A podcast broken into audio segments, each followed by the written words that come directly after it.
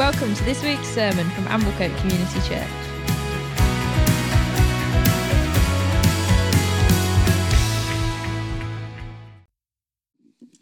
Amen. Thanks, Hannah. So there's an old proverb that says that you never really know a man until you fight him. I've um, kind of updated that personally for my life, and I, I now say that you never really know a man until you play football with them. Say, you know, Ben, Mike, Josh, Andy, a few others. You will know me in a different way to how most of the others of you will know me from our Tuesday nights down at Leisure League. Um, but what happens at Leisure League stays at Leisure League is our mantra. Right, Mike? Right, good. Um, however, so if you don't play football, um, then one other uh, great way to get to know someone a bit more is to spend some time in their house. You know, as you, as you walk in, you immediately learn something. Some people's homes, you kind of every room looks like a showroom, pristine.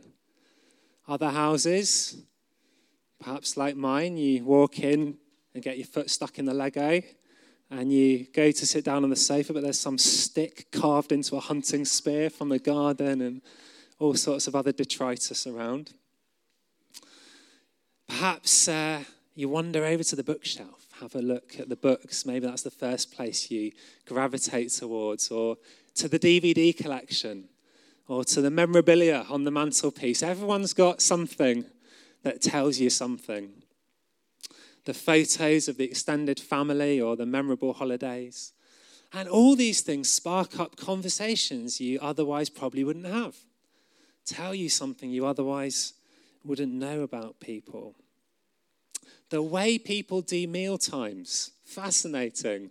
The little habits and quirks of each household. The things that people talk about and ask about, the things they don't talk about and ask about.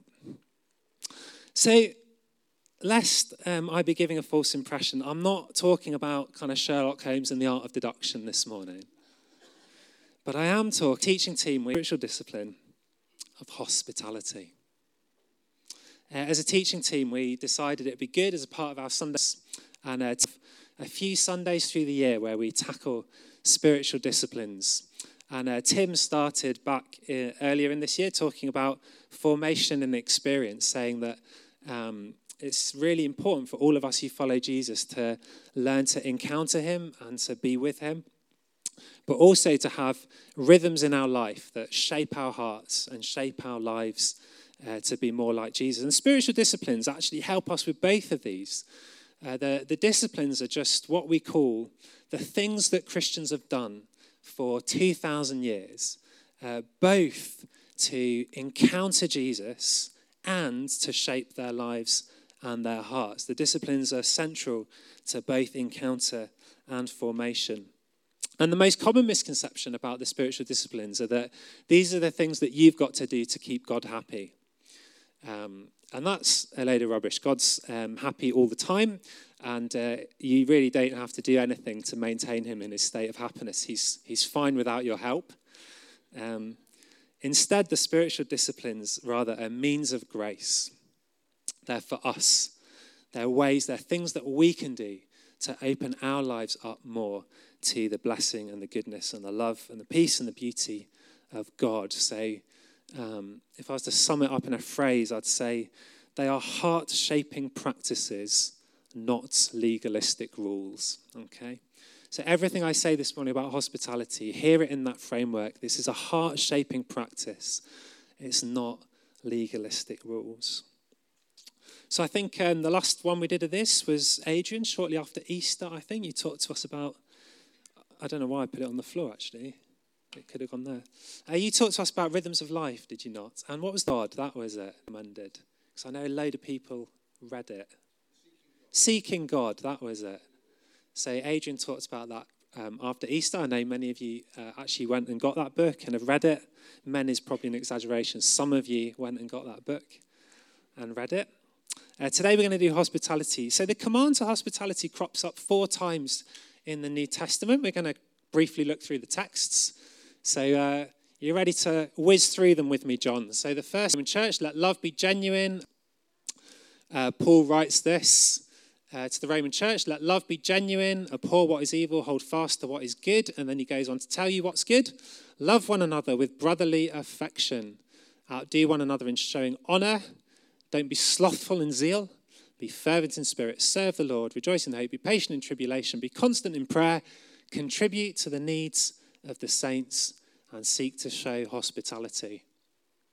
And then he moves on. Uh, 1 Timothy 5 is our next one. Uh, this is in a little uh, passage where Paul is telling Timothy which widows you should support and which you shouldn't, because there was some a big complex problem about widows, which we won't go into this morning. But when he's describing the kind of good works that a widow should have done uh, through her life, he includes hospitality. So, you know, she can go on the register if she's brought up children, has shown hospitality, has washed the feet of the saints, cared for the afflicted, and devoted herself to every good work. Um, the third one is in Hebrews, another kind of just passage uh, talking about brotherly love. Let brotherly love continue. Do not neglect to show hospitality, for thereby some have entertained angels unawares.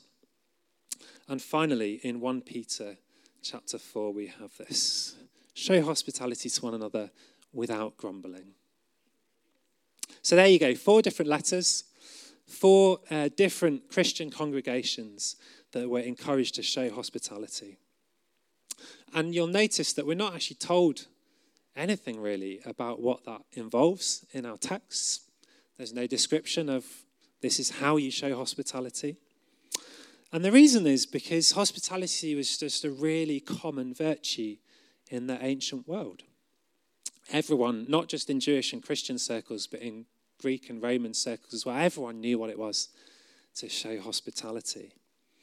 Um, but our, that ancient world, that ancient context is very different to our context today. So, what I want to do uh, this morning is start by quickly saying a bit about hospitality in the ancient world and why it was such an important virtue for them. And then think a little bit about what it might mean for us to be uh, hospitable and to offer hospitality in a very different kind of context. And finally, because it's a spiritual discipline, we'll kind of finish with thinking a bit about how the practice of hospitality shapes our hearts, how it forms us into being more like Jesus. So that's the plan. Hospitality in the ancient world, then. Perhaps um, the best way to kind of understand its importance is to is to know that hospitality had both practical and relational dimensions.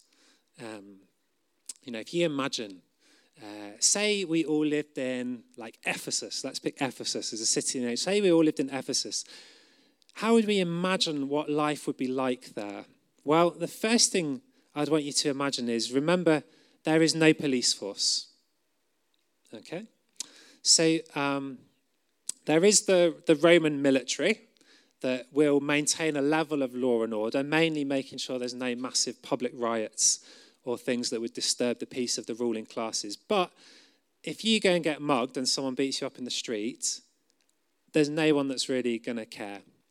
And if there was someone that was going to care, well, there's no CCTV, there's no kind of dash cam apps, there's no, there's not this sort of thing that it's going to be very difficult to get any kind of sort of justice like we have today. Jesus tells the parable of the Good Samaritan, doesn't he? And he starts out by telling the story of a man who was traveling between two cities and he got beaten up and robbed on the road. And that just happened all the time. That's why Jesus picks it for a parable, because Jesus always tells parables using stuff that happened all the time. So life was just more vulnerable, physically vulnerable in the ancient world. If you were traveling, uh, you did your best to make sure you were traveling with a group of people um, because you were then a little bit safer than wandering the roads uh, when there's just a couple of you. And when you got to the city where you're going, there's no Hilton Hotel or even kind of Travelodge in the morning. Um, there were ancient inns, um, but they were notorious for being dangerous and immoral. So uh, if you went to an ancient inn, it'd be very easy to pick up a prostitute, but not so easy to make sure that you had a safe night's sleep. So on the whole, uh, people avoided them where they could. Um, or if you did stay in an inn, again, you'd try and stay with quite a group of you in the inn. Um, going somewhere. Um, and the other dilemma, of course, is how you're going to eat. Because if you, you need to feed yourself if you're going on a long journey, but if you take a load of cash to buy your food, you're even more likely to get robbed. But if you don't bring your cash, you're likely to be hungry. So these were the sort of, this was just life 2,000 years ago. And therefore, the safe places, the places where you wanted to go whenever you weren't at home, were the homes of other people. These were the places where you could, as best as possible, guarantee friends or family, or at least people who are well disposed towards you. There would at least be kind of walls and doors and others nearby to provide some sort of security. You can have your basic needs met and be fed. It was a massive risk to travel somewhere and not be taken into a home. You might remember a Cutian having to potentially sleep in the square. And that's why hospitality, partly why hospitality was such a key virtue in their ancient world. When a stranger appeared, the virtue of the city or the family to whom the stranger came was tested by whether they were willing to offer hospitality or whether they left the stranger vulnerable um, instead. So, do you remember Abraham and the story of him entertaining the, the guests who, who turn out in the end to be angels, the angel of the Lord? But, but the whole story shows Abraham's hospitality and his virtue because when these visitors arrive, he makes every effort to accommodate them. And this takes us already into the relational dimensions of hospitality. You know, given all I've just said about the ancient world, to invite someone into your home, generosity itself, an act of real vulnerability and trust and generosity. I'm inviting someone in close to my wife and my children close to my valuable possessions. So to do this and to kind of share my food and to eat with them was seen as a significant act of relationship. Um, you know, in the ancient world, to eat with someone didn't just represent you guys filling your stomachs at the same time and in the same place. It meant communing together, a kind of significant act of friendship. And that's why uh, the Pharisees are so outraged when Jesus is eating with tax collectors, creates significant bonds of friendship with them. That's why they're kind of outraged about it. Jesus deliberately building relationships with these people. And, and therefore, it was like a moral outrage in the ancient world to abuse hospitality. For someone to offer you hospitality and for you then to harm them was pretty much the worst thing you could do after harming your parents. You know, if you're a really despicable person, you abused hospitality. And you, we see a hint of this in Psalm 41, actually, which I thought I'd, um, I'd whack on the board. So I think it's the next slide, John. Uh, in this psalm, the psalmist is complaining about all the people who have let him down and betrayed him and hurt him. He says, Even my close friend in whom I trusted, who ate my bread, has lifted his heel against me. Oh, my days, even that one has come, has come against me the kind of pinnacle of betrayal. So I hope I'm giving you a flavour of why it mattered in the ancient world and, uh, and how they thought of it and size. Um, you weren't normally just offering a bed for the night and an evening meal. Uh, then the obligations of hospitality were that for as long as that guest stayed with you, you were responsible for um, meeting their needs, providing them um, and with food for them, their companions, their animals, etc., guaranteeing their safety.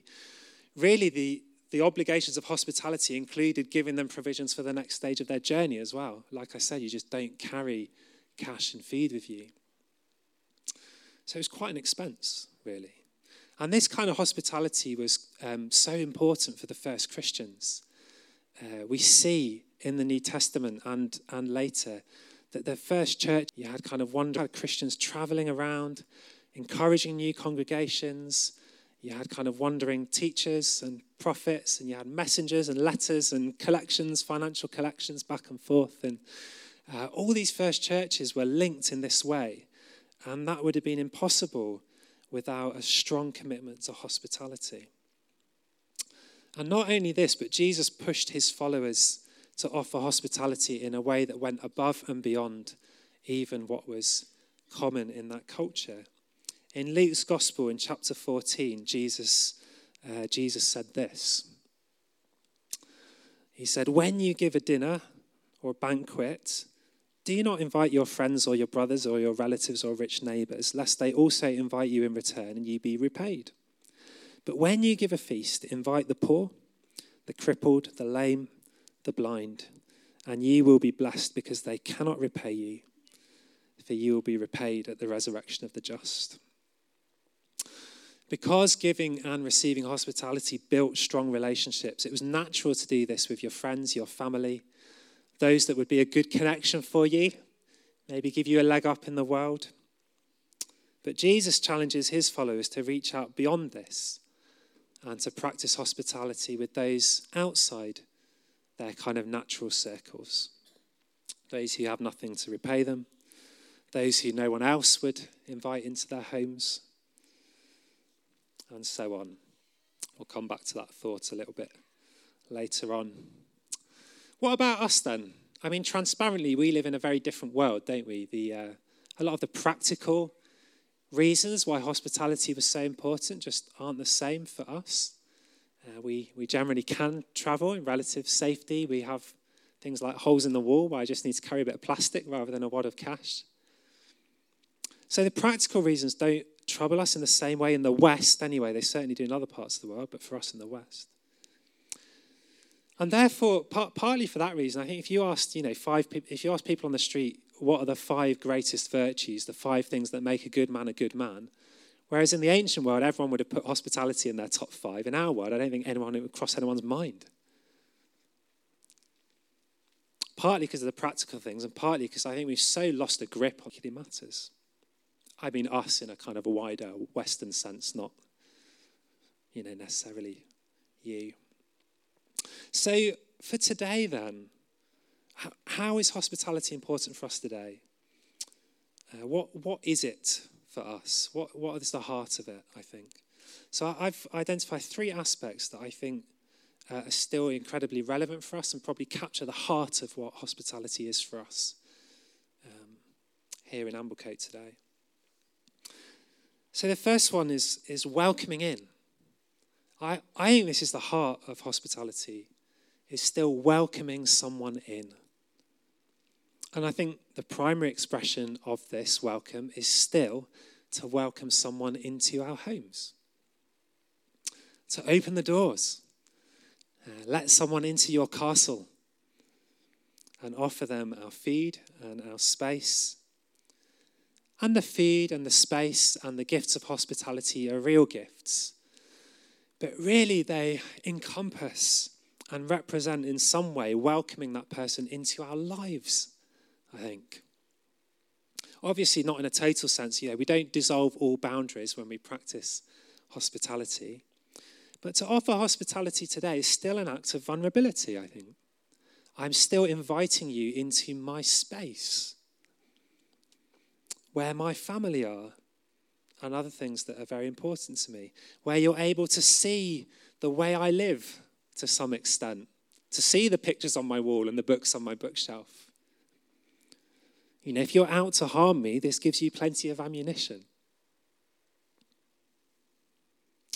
I'm opening up my life to you and saying in some way that you are welcome here in my life. And that's why true hospitality is not about showing off. Like having people over and being hospitable is not about displaying our wealth or our um, incredible cooking to kind of create some intimidating standard. It's not trying to present an image to others, it's about opening up our real lives to someone else and welcoming them in. So, secondly, uh, then, hospitality must involve making room for someone. I think that's implied. If you welcome someone in, you have to have made room for them. But I think it's worth pausing on in itself. To invite someone to come over and share a meal for me, I have to make space in my life. I have to make space in my time, time that I could spend doing something else.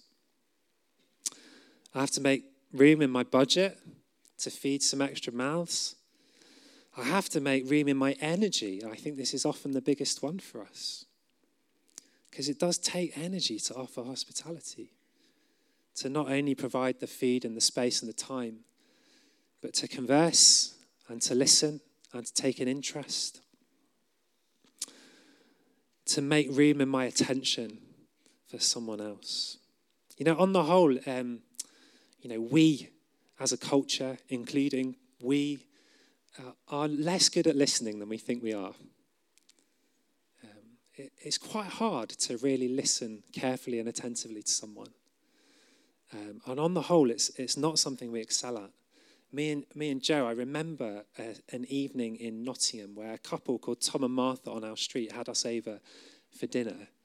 And, and we, we always remember that evening because they listened to us in a, in a way we've rarely experienced. They um, asked not just one or two questions, but the second question and the third question, like the things that when we answered, they would listen to what we said and answer us, ask us something else about what we'd said, which is very interested in our answers.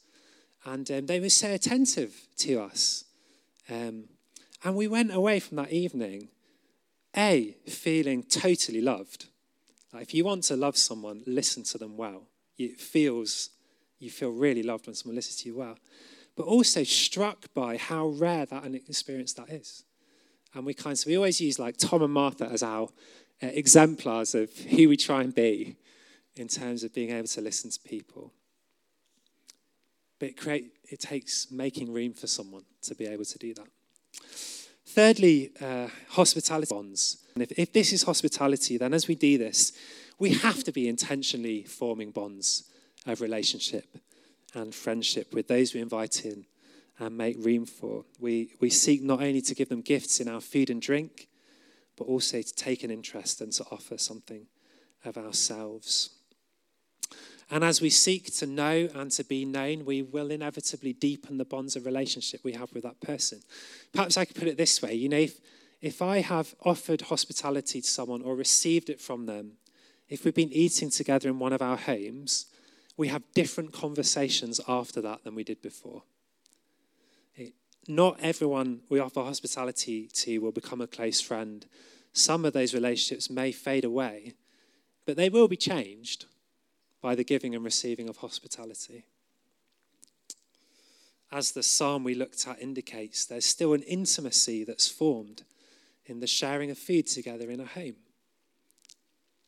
And it's just not normal in our culture anymore. Uh, you know, I meet people regularly who, um, who just haven't had anyone over for a meal for years, if ever maybe some family occasionally. But to give and receive hospitality is something that increasingly just doesn't really happen in many parts of our society. I know that some, uh, some of you who have joined our church family in more recent years, I know it's been something that you were struck by, that people invited you over for food and would be eating with each other all the time. And um, yeah. So I think that's kind of how I'd sum up the, the guts of hospitality for us today. A welcoming in and making space for someone else in a way that builds bonds of friendship and relationship. If you want to discover the deepest riches of hospitality, though, we must also account for what Jesus said about offering it to those on the margins. Uh, Jesus, uh, in his own day, named some examples the cripple and the tax collector and so on. But we might sum this up by, by saying that Jesus commands us to offer hospitality to those who are not like us. That's how I'd sum it up. That may include the material, materially poor, as some of um, Jesus' examples did. But he also talks about tax collectors who weren't materially poor. The modern day equivalent for us, someone who does an immoral job that's largely rejected by the religious community. I don't know, someone who works high up for a gambling company. A kind of, well, it's risky to give examples, isn't it? I've got several in my head. But the point is that it's not what Jesus meant was not only about offering hospitality to those who were poor and didn't have food, but opening ourselves up to those who are not like us, who aren't normally welcome in our circles, people who are different, perhaps people who don't relate as normally or as easily as others do. You know? Because this is so different to charity. Like charity, I can go over here and help someone, and then I can come back here. And they stay there, and I stay here. And I might have helped them, and that's good, and charity is fine. But hospitality is so different because rather than them staying there, I go and get them and bring them here. And then now they're here with me. and that's different.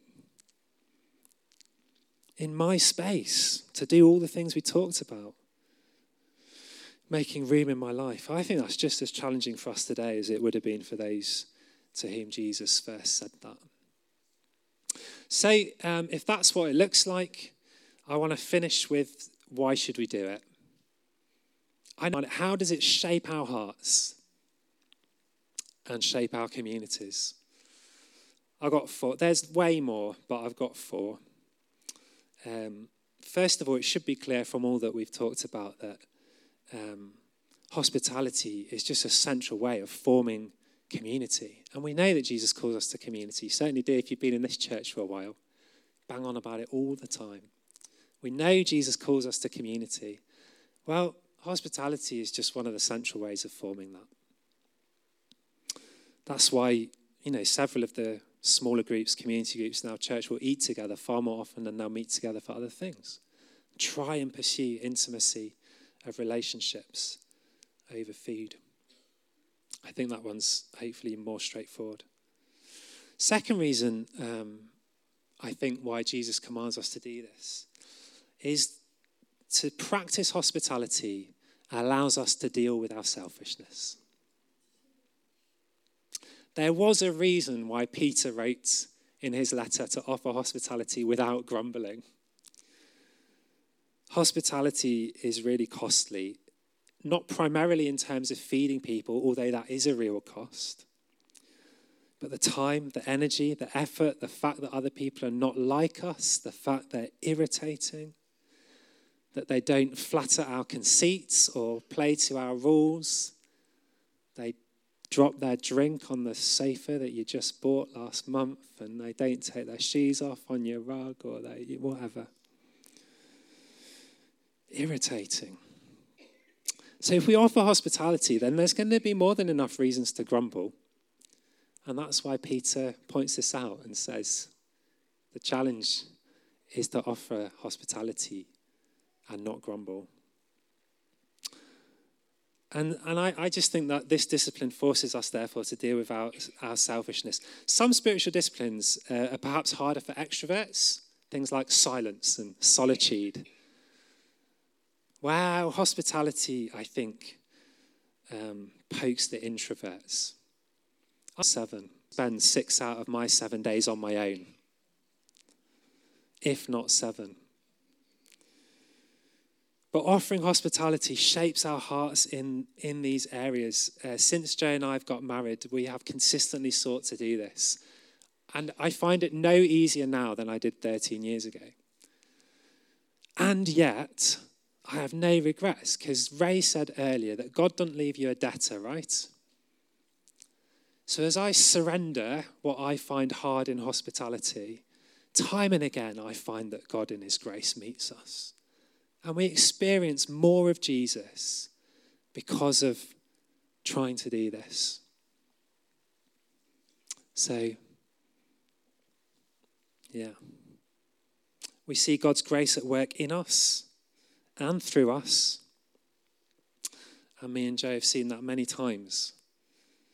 And you wish that it just made it really easy to keep practicing the discipline, but it doesn't. It's still hard to make space in your life to do hospitality. And yet, God meets us in it. So, thirdly, I think it shapes our hearts in so much as it gives us an opportunity to grow in grace with other people. As we make room in our lives for them, you know, when it's difficult, we have to learn what it is to forgive and to bear with others in love, as the New Testament says it. And when the hospitality is really rewarding, we learn what it is to be grateful for people and to acknowledge the richness of the people God puts in our life and to enjoy them. But in either case, with the help of the Holy Spirit, practicing hospitality can change the way we respond to others and we can learn to love them. Welcome back, kiddies. I've nearly finished. Preferring other people yeah, like there's so much stuff in the New Testament that you will never get a chance to apply unless you offer hospitality. Things like these things uh, become irrelevant until you offer hospitality, and then you think, flipping heck, now I know why they're in the New Testament.